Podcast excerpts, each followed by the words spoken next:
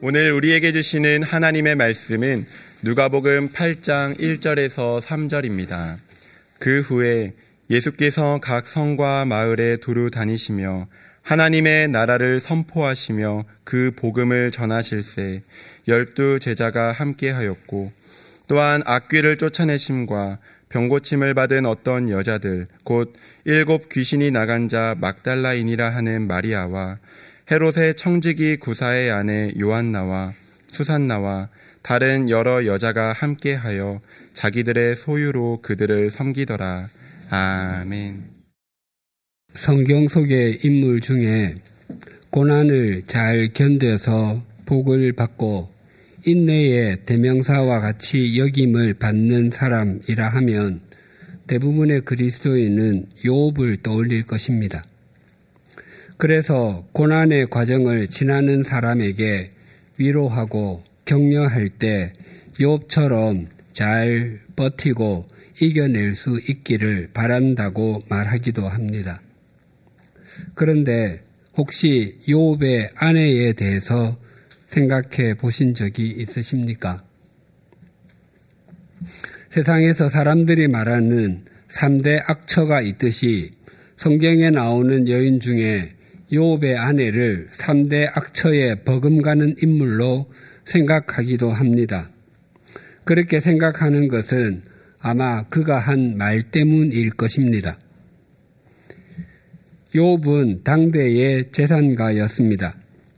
요업이 소유했던 자산이 어느 정도였는지를 욥기 1장 3절은 이렇게 증거합니다.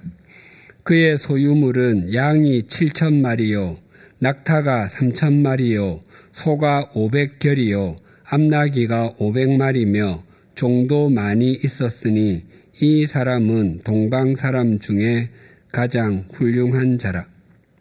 가축의 숫자로만 1만 1,500마리입니다.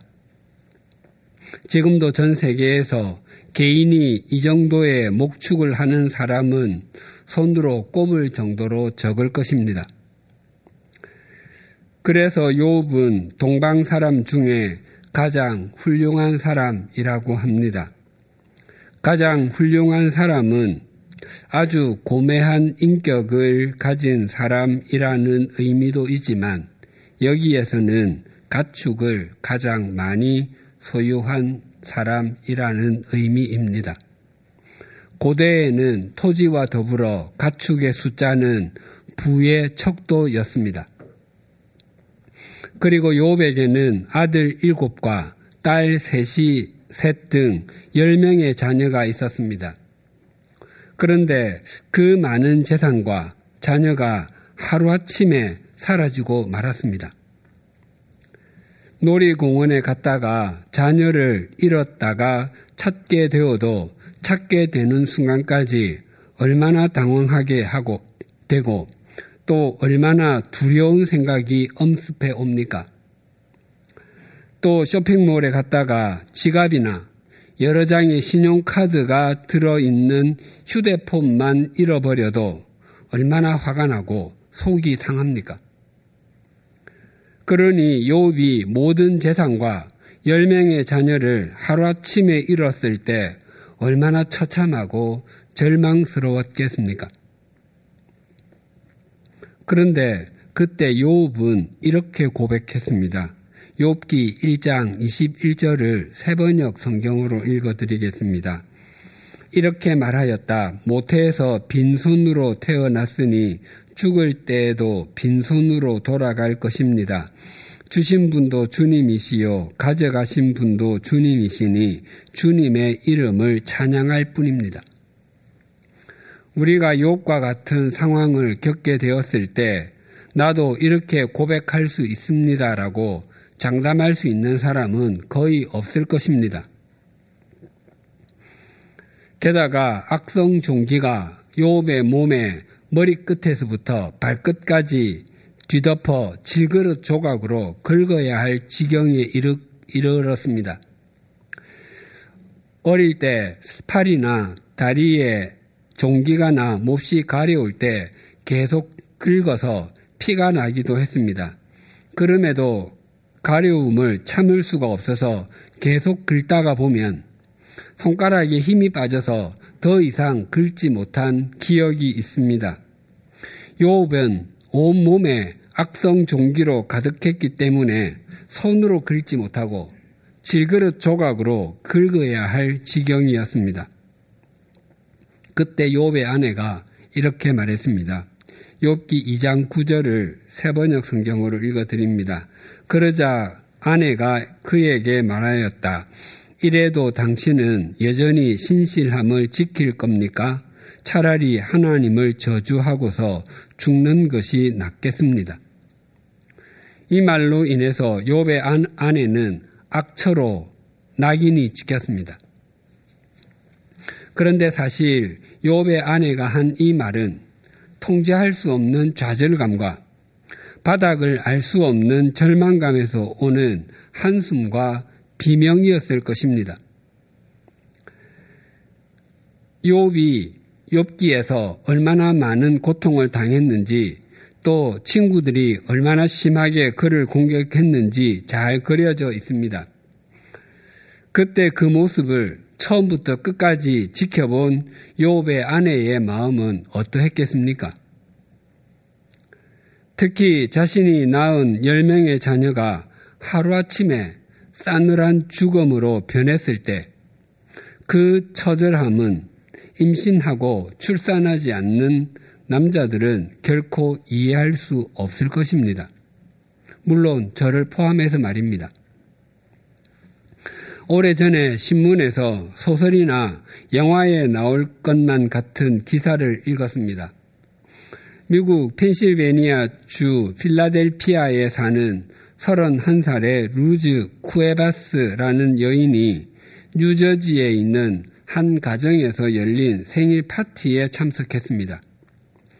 그런데 그곳에서 6살 난 한 소녀를 보고 순간 숨이 멎는 것 같았습니다. 뺨에 있는 보조개와 검은 점들, 첫눈에 6년 전에 죽었다고 생각한 자기 딸이 철, 틀림없다고 직감했습니다. 하지만 그 소녀는 이혼한 전 남편의 먼 친척 44살의 캐롤린 코리아의 딸이라고 했습니다. 쿠에바스는 남편과 아들 둘 그리고 딸 하나와 함께 2층 집에서 행복하게 살고 있었습니다. 그런데 집에 원인을 알 수 없는 불이 났습니다. 딸을 낳은 지 불과 열흘 후에 일어난 일이었습니다. 침실에서 자던 그는 잠을 자고 있는 딸을 구하기 위해서 위층으로 뛰어 올라갔지만 딸은 보이지 않았고 얼굴에 화상만 입고 나와야 했습니다. 불은 15분 도안돼 꺼졌지만 목재로 만든 집은 수덩이가 되었습니다. 소방관과 경찰관은 아기가 너무 어려서 뼈까지 다 타버린 것 같다고 말했습니다. 그러나 쿠에바스는 딸이 죽었다는 사실을 결코 믿을 수가 없었습니다. 누군가가 딸을 유기한 뒤 불을 지른 것으로 생각했습니다. 그렇게 생각하며 6년을 살았습니다. 슬픔 속에 다툼이 잦았던 부부는 결국 이혼까지 했습니다. 쿠에바스는 용기를 내어 소녀에게 다가가서 머리에 껌이 달라붙었구나라고 말하며 껌을 떼어준다는 구실로 머리카락 대여섯 개를 뽑아 DNA 검사를 의뢰했습니다. 처음에 믿지 않았던 경찰이 쿠에바스의 간청에 못 이겨 6년 전 화재 사건 파일을 열고 재조사를 시작했습니다. 그리고 마침내 진실이 드러났습니다. 결국 그 소녀는 쿠에바스의 딸인 것으로 확인되었고 코리아는 유괴, 방화, 주거 침입 등 15가지 죄목으로 체포되었습니다. 그 사건은 2008년에 프랑스에서 Mark of Angel, 천사의 흔적이라는 제목으로 영화화되었고 2019년에 미국에서 Angel of Mine, 나의 천사라는 제목으로 영화화되었습니다. 쿠에바스는 6살 소녀를 보는 순간에 그 소녀가 6년 전에 죽었다던 자기 딸이라는 것을 직감했습니다. 그 딸은 그 엄마와 함께 몇 년 동안 살았던 것이 아니었습니다. 그렇다고 몇 개월을 함께 살았던 것도 아니었습니다. 불과 열흘 동안 살, 함께 살다가 사라졌습니다. 만약 아버지가 그, 그것을 보았어도 자기 딸이라는 것을 알아봤겠습니까? 아마 거의 불가능할 것입니다. 딸이 없어진 뒤에 남편과 헤어지고도 딸은 그의 마음 속에서 6년이 지나도록 사라지지 않고 있었던 것입니다. 이것이 남자와 여자의 차이입니다. 요업이 자신의 집안에 있었던 고난의 과정을 통과하고 난 후에 하나님께서 요업에게 베풀어 주셨던 은총이 이러하였습니다. 욥기 42장 12절에서 17절입니다. 여호와께서 욥의 말년에 욥에게 처음보다 더 복을 주시니 그가 양 만 사천과 낙타 육천과 소 천결이와 암나기 천을 두었고 또 아들 일곱과 딸 셋을 두었으며 그가 첫째 딸은 여미마라 이름하였고 둘째 딸은 그시아라 이름하였고 셋째 딸은 게렌 합북이라 이름하였으니 모든 땅에서 요업의 딸들처럼 아리따운 여자가 없었더라. 그들의 아버지가 그들에게 그들의 오라비들처럼 기업을 주었더라. 그 후에 요업이 140년을 살며 아들과 손자 사대를 보았고 요업이 늙어 나이가 차서 죽었더라. 하나님께서 욥의 말년에 복을 주셔서 그의 가축은 처음 것에 꼭 두 배인 2만 3천 마리가 되었습니다. 그리고 그의 자녀는 다시 아들 일곱에 딸 셋이 되었는데 그 세 딸은 미스 동방의 진, 선, 미가 될 정도로 아름다웠습니다. 그런데 요업에게 유일하게 바뀌지 않았던 것은 그의 아내였습니다. 요업의 아내는 그대로 충분했습니다. 요업이 요업이 되는 데는 그의 아내의 역할이 아주 컸을 것입니다. 우리는 요업의 아내의 믿음과 삶이 별로라고 생각할지라도 하나님께서는 그만하면 충분하다고 말씀하시는 것 같습니다. 하나님께서 사람을 남자와 여자로 창조하실 때 서로 돕는 관계로 만드셨습니다. 서로 돕고 섬김을 통해서 더 온전한 하나님의 사람으로 살아가게 하기 위함이었습니다. 그런데 아담과 하와가 하나님께서 금하신 선악을 알게 하는 나무의 열매를 먹고 범죄한 이후로 그 관계가 왜곡되어서 서로 지배하려는 관계가 되었습니다.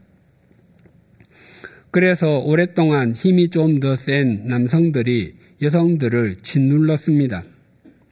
과거에 우리나라에서도 식사를 할 때 여성들은 부엌에서 따로 먹거나 상 아래에서 먹는 경우가 많았습니다. 고대 유대 사회도 예외가 아니었습니다. 그래서 인구 조사를 할 때도 여성과 어린이는 조사 대상에서 제외하곤 했습니다. 남녀의 불평등을 표현하는 말 중에 하나가 남존여비, 남자는 높고 여자는 낮다입니다. 그런데 요즘은 반대가 되었다고 말하기도 합니다. 그래서 남존여비를 우스갯소리로 남자란 존재는 여자에 의해 비참해진다라고 말하기도 하고 남자가 존재하기 위해서는 여자의 비위를 잘 맞추어야 한다고 해석하기도 합니다. 그러나 하나님께서는 본래 사람을 남존, 여존 한 관계로 존재로 창조하셨고 아담과 하와가 범죄한 이후로 모든 사람은 남비, 여비한 존재가 되었으며 예수 그리스도께서 사람을 영원히 남존, 여존하게 해주시기 위해서 십자가에서 대속의 피를 흘리셨습니다. 이것이 성경적인 생각입니다. 오늘 본문은 열두 제자와 여인들을 동일한 위치에 올려놓고 있는 것을 보게 됩니다. 이것은 당시의 시각으로는 엄청난 파격이었습니다. 오늘 본문이 이렇게 시작됩니다. 그 후에 이것은 7장에 있었던 일 후에를 의미합니다. 지난주에 살핀 바와 같이 시몬이라는 한 바리새인이 예수님을 만찬의 자리에 초대했습니다. 그때 죄를 지은 한 여인이 눈물로 예수님의 발을 적시고 자기 머리카락으로 예수님의 발을 닦았습니다. 그리고 예수님의 발에 향유를 부었습니다. 바리새인 시몬을 비롯한 그 집에 있던 사람들은 그 여인을 가자미 눈으로 바라보았습니다. 예수님께서는 500데나리온을 탕감받은 사람과 50데나리온을 탕감받은 사람 중에 누가 더 빚을 주는 사람을 사랑하겠느냐고 되물으셨습니다. 예수님께서는 자신이 죄인인 것을 인식하는 면과 주님의 용서를 용서하심을 받아들이는 면에서는 바리새인 시몬보다 죄를 지은 여인이 더 낫다고 하셨습니다. 이것은 당시 사람들에게 굉장히 충격적인 선언이었습니다. 예수님께서 공생애를 시작하시면서 광야에서 40일 동안 금식하시고 마귀의 시험을 이기셨습니다. 그리고 요단강에서 세례를 받으셨습니다. 그때로부터 즉 누가복음 4장에서 7장까지가 예수님의 1차 갈릴리 사역입니다. 그리고 8장 1절에서 9장 50절까지가 예수님의 2차 갈릴리 사역입니다. 예수님께서는 갈릴리에서 1차와 2차에 걸쳐 약 2년 동안 사역하셨습니다. 그래서 오늘 본문은 예수님의 2차 갈릴리 사역의 출발점이 됩니다. 예수님의 공생의 기간 동안 예수님과 동고동락했던 사람은 열두 제자가 전부가 아니었습니다. 그들 외에도 많은 제자가 더 있었습니다. 누가복음 10장에는 예수님께서 하나님의 나라가 가까이 온 것을 전하기 위해서 예수님과 함께 하는 사람들을 둘씩 짝을 지어서 각 마을로 보내셨는데 그 숫자가 12명이 아니라 70명이라고 전하고 있습니다. 그리고 예수님을 팔고서 스스로 제 곳으로 가버린 가롯 유다를 대신할 사람을 세울 때 그 자격이 요한의 세례로부터 우리 가운데서 올려져 가신 날까지 주 예수께서 우리 가운데 출입하실 때에 항상 우리와 함께 다니던 사람이었습니다. 즉 예수님의 공생의 사역 처음부터 끝까지 함께 한 사람입니다. 그러니까 예수님과 동행하며 동고동락했던 사람은 상당히 많이 있었습니다. 그래서 열두 제자는 예수님을 따른 제자들 중에 대표라고 할 수 있습니다. 그 모든 제자와 여인을, 여인들을 동일 선상에 올려놓고 있습니다.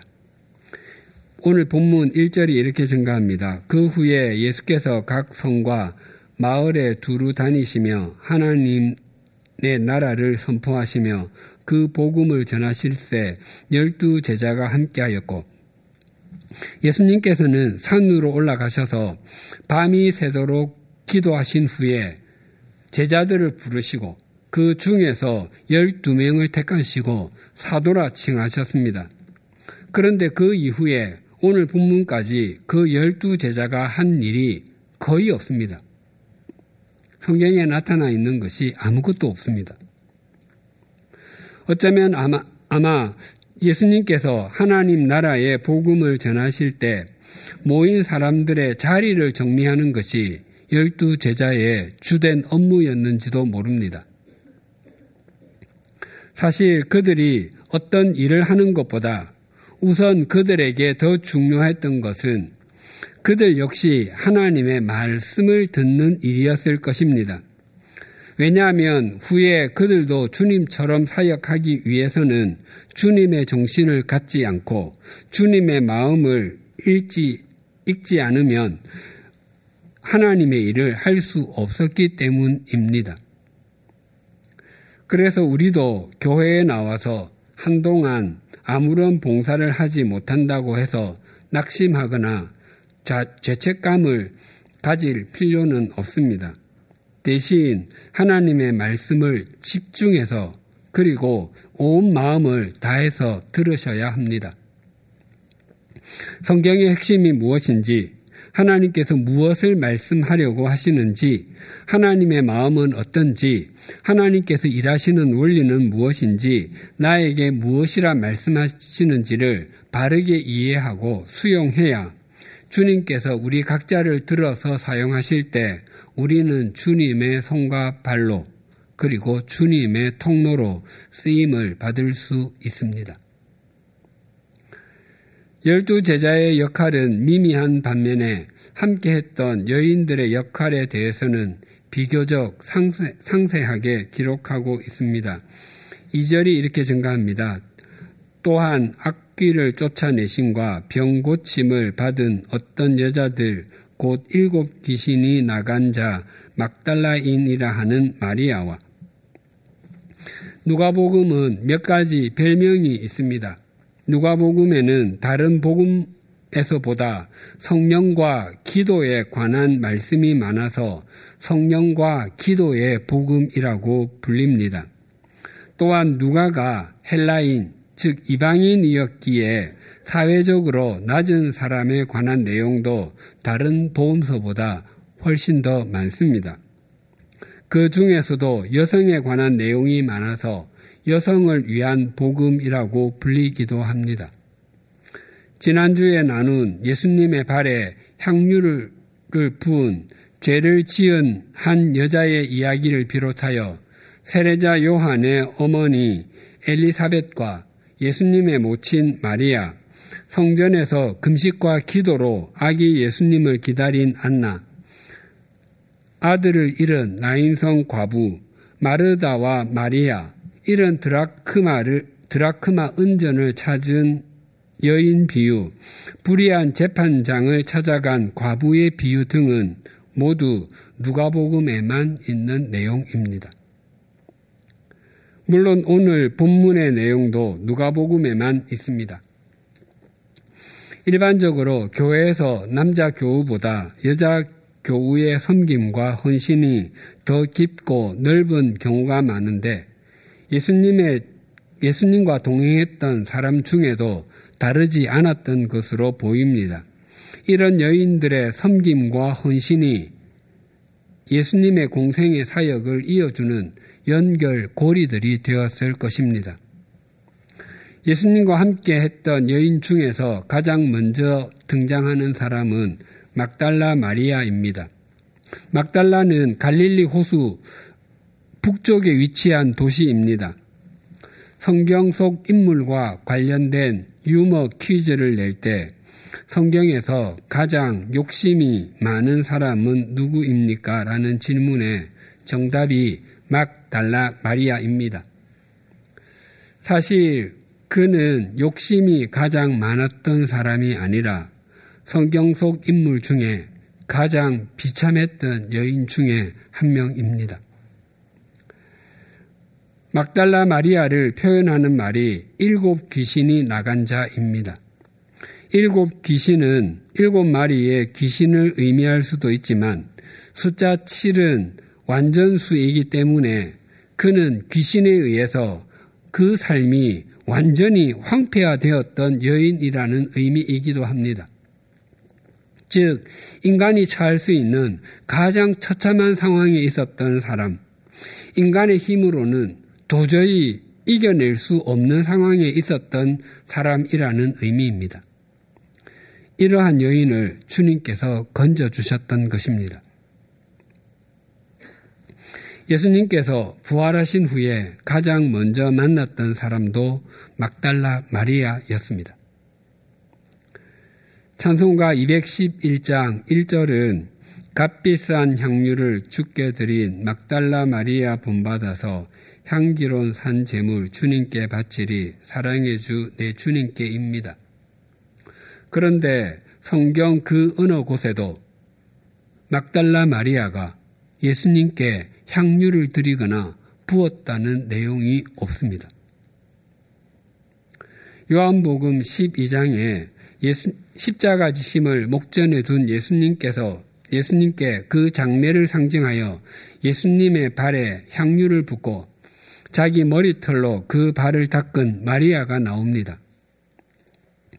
그런데 그 마리아는 막달라 마리아가 아니라 베다니 마리아, 나사로와 마르다의 동생 마리아였습니다.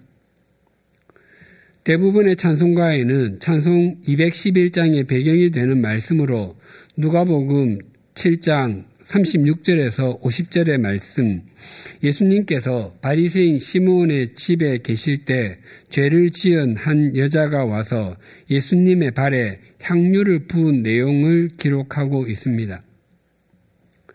그러나 죄를 지은 한 여자가 막달라 마리아라는 증거는 아무것도 없습니다. 교황 그레고리우스 1세가 591년 누가복음 7장 설교에서 죄를 지은 한 여자를 막달라 마리아라고 해석했습니다. 그래서 그 여인은 막달라 마리아가 되었습니다.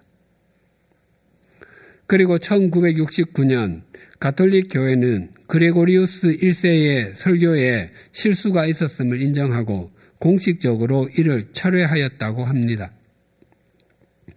그럼에도 찬송가에 그대로 있는 것은 아쉽습니다.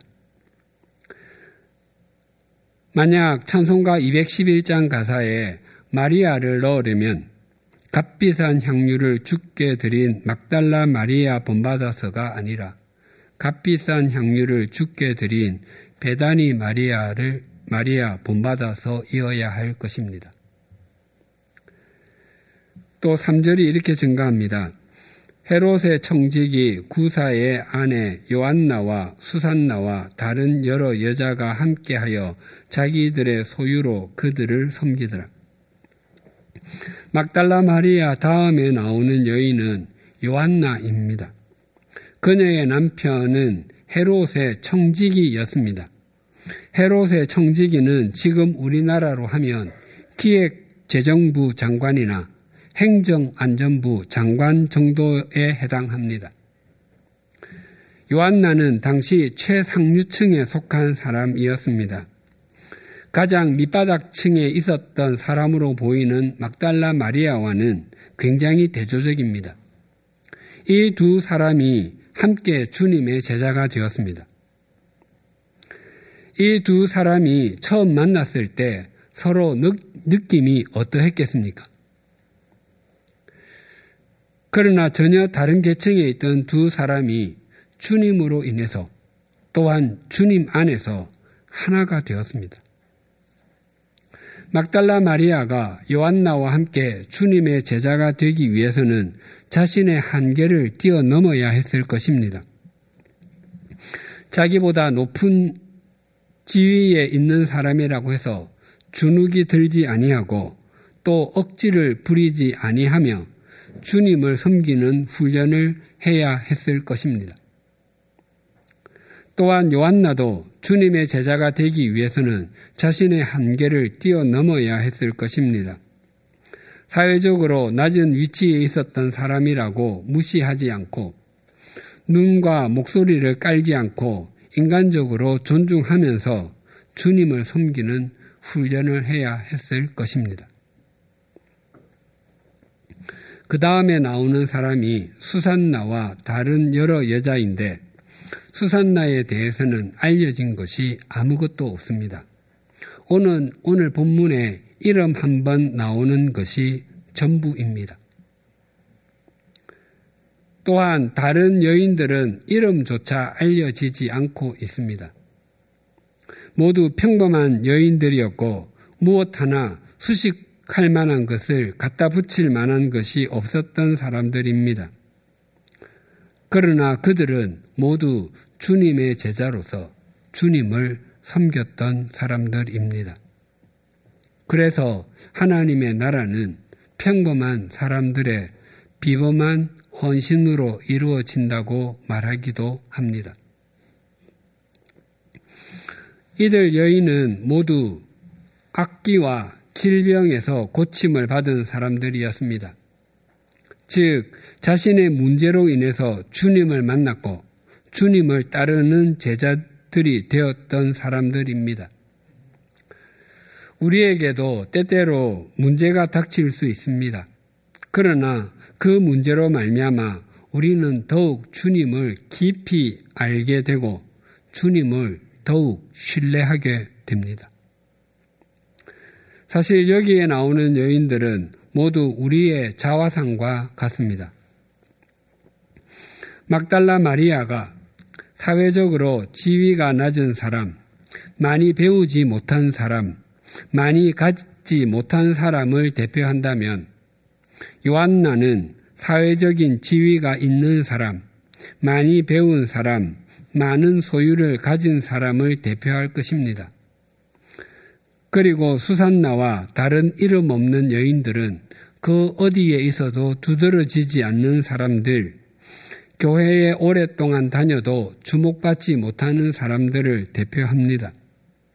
그러나 이 모든 사람이 하나가 되어서 주님의 제자가 되었다는 것이 중요합니다.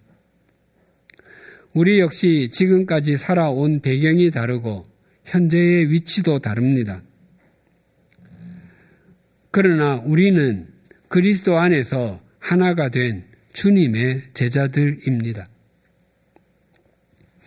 우리가 새신자반 교회란에서 배운 바와 같이 381년에 확정된 니케아 콘스탄티노플 신조는 교회를 하나의 교회, 거룩한 교회, 사도적 교회, 보편적 교회이어야 한다고 정의했습니다. 교회가 하나이어야 한다는 것은 믿음의 대상이 삼위일체 하나님 한 분이어야 한다는 것이고 교회가 거룩한 것은 교회의 주인인 주님이 거룩한 분이시고 우리를 거룩한 성도로 불러주셨기 때문입니다. 또한 교회가 사도적이어야 한다는 것은 사도들이 전해준 주님의 말씀의 터를 잡아야 한다는 것이고 교회가 보편적이어야 한다는 것은 인종, 지역, 재산, 학력, 신분, 나이와 상관없이 즉 남녀노소, 빈부, 귀천으로 차별하지 않고 모든 사람을 위한 교회가 되어야 한다는 것입니다. 예수님의 제자 중에는 남자만 있지도 않았고 여자만 있지도 않았으며 남자와 여자가 함께 있었습니다.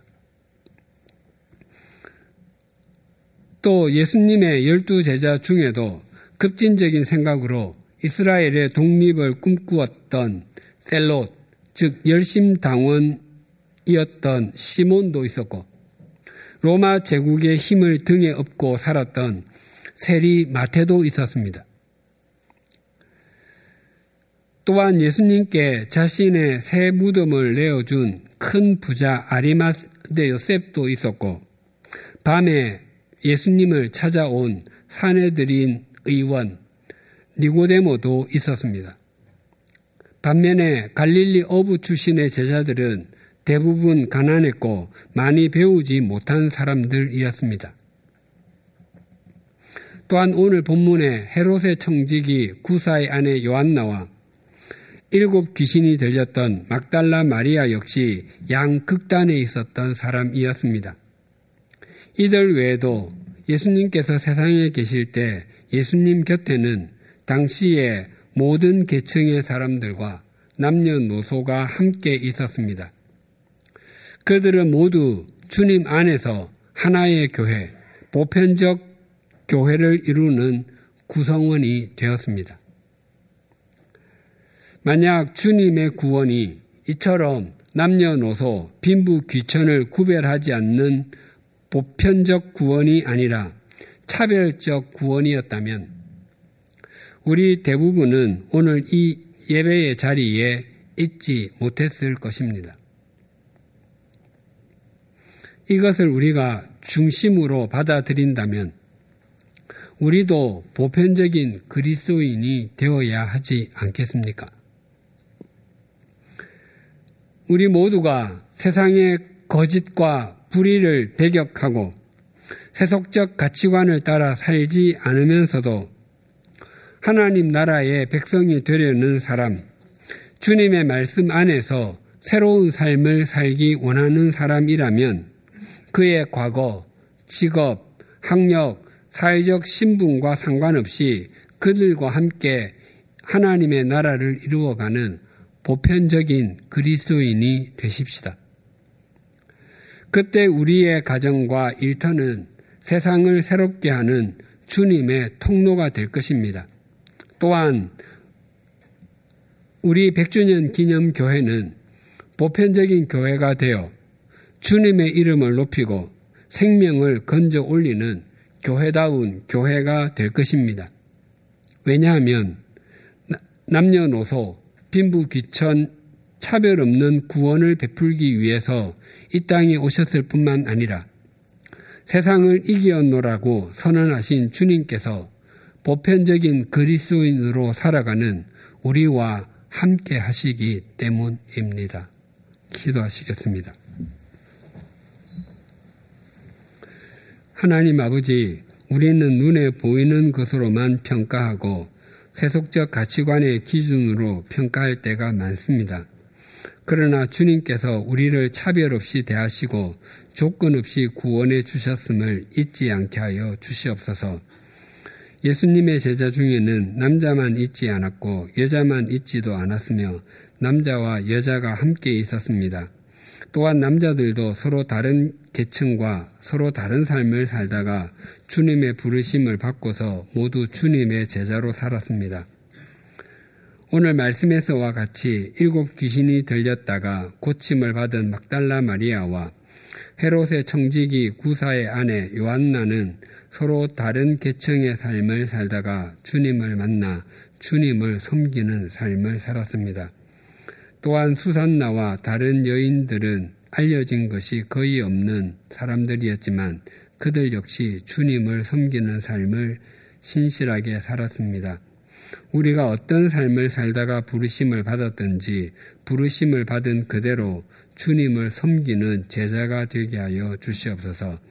그래서 우리 각자는 보편적인 그리스도인이 되고 우리 교회는 보편적인 교회가 되게 하여 주시옵소서. 하나님 아버지 튀르키의 시리아의 강진으로 이미 4만 명이 넘는 사람이 목숨을 잃었습니다.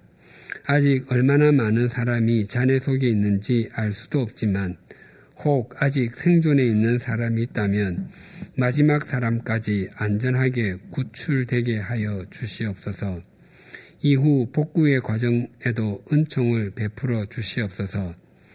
하나님께서 요업을 회복시켜 주셨듯이 티르키에와 시리아를 회복시켜 주시옵소서. 특별히 그 땅은 믿음의 조상 아브라함이 부르심을 받았던 곳이고 하나님의 나라의 복음이 세상으로 퍼지게 한 안디옥 교회가 있던 곳입니다. 바라옵나니 그 땅이 경제적인 회복, 사회적인 회복과 함께 영적인 회복도 이루어지게 하여 주시옵소서 예수님의 이름으로 기도드립니다. 아멘.